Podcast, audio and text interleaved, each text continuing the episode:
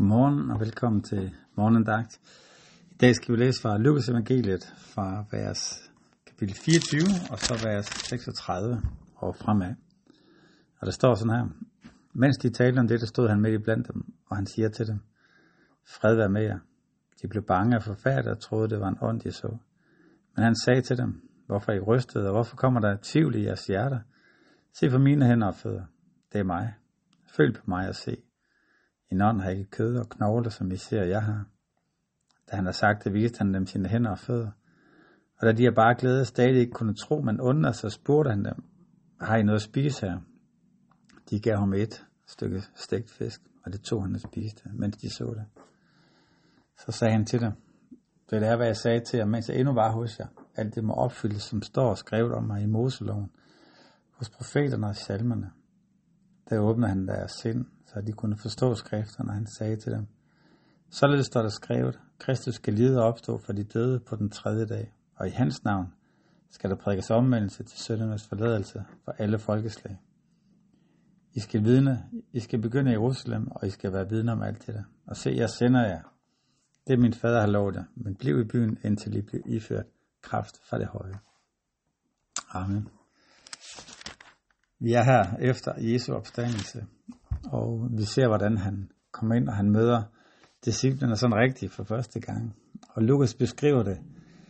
Øh, når jeg læser lidt på samme måde, som når nogle af de andre evangelister beskriver første gang, at Thomas møder Jesus.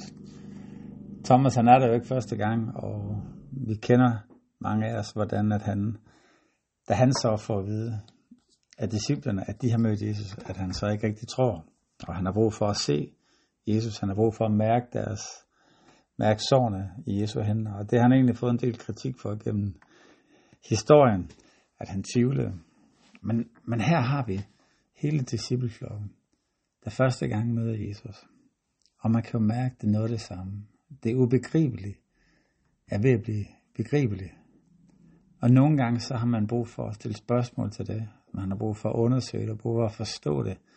For det er noget, der har ligget uden for ens sfære, ens måde at tænke på, at det nu pludselig rent faktisk står foran en. Og jeg tror, det er sådan, vi skal gå til Jesus. Gå til Gud. Ikke være bange for at stille spørgsmål. Ikke være bange for at undersøge det uvirkelige, der hvor det bliver virkeligt. Og give plads til det. Og Jesus han gør ikke andet, end han viser det. Han tager et stykke fisk, og så spiser han det. Og så derefter, så begynder han at vise dem i, igennem Gamle Testamente, skrifterne, hvor at den fortæller om ham. Gennem Moseloven, i profeterne og i salmerne. Og, og nogle gange så kan man tænke, er han der egentlig? Er de profetier, som kommer, der noget, vi finder på?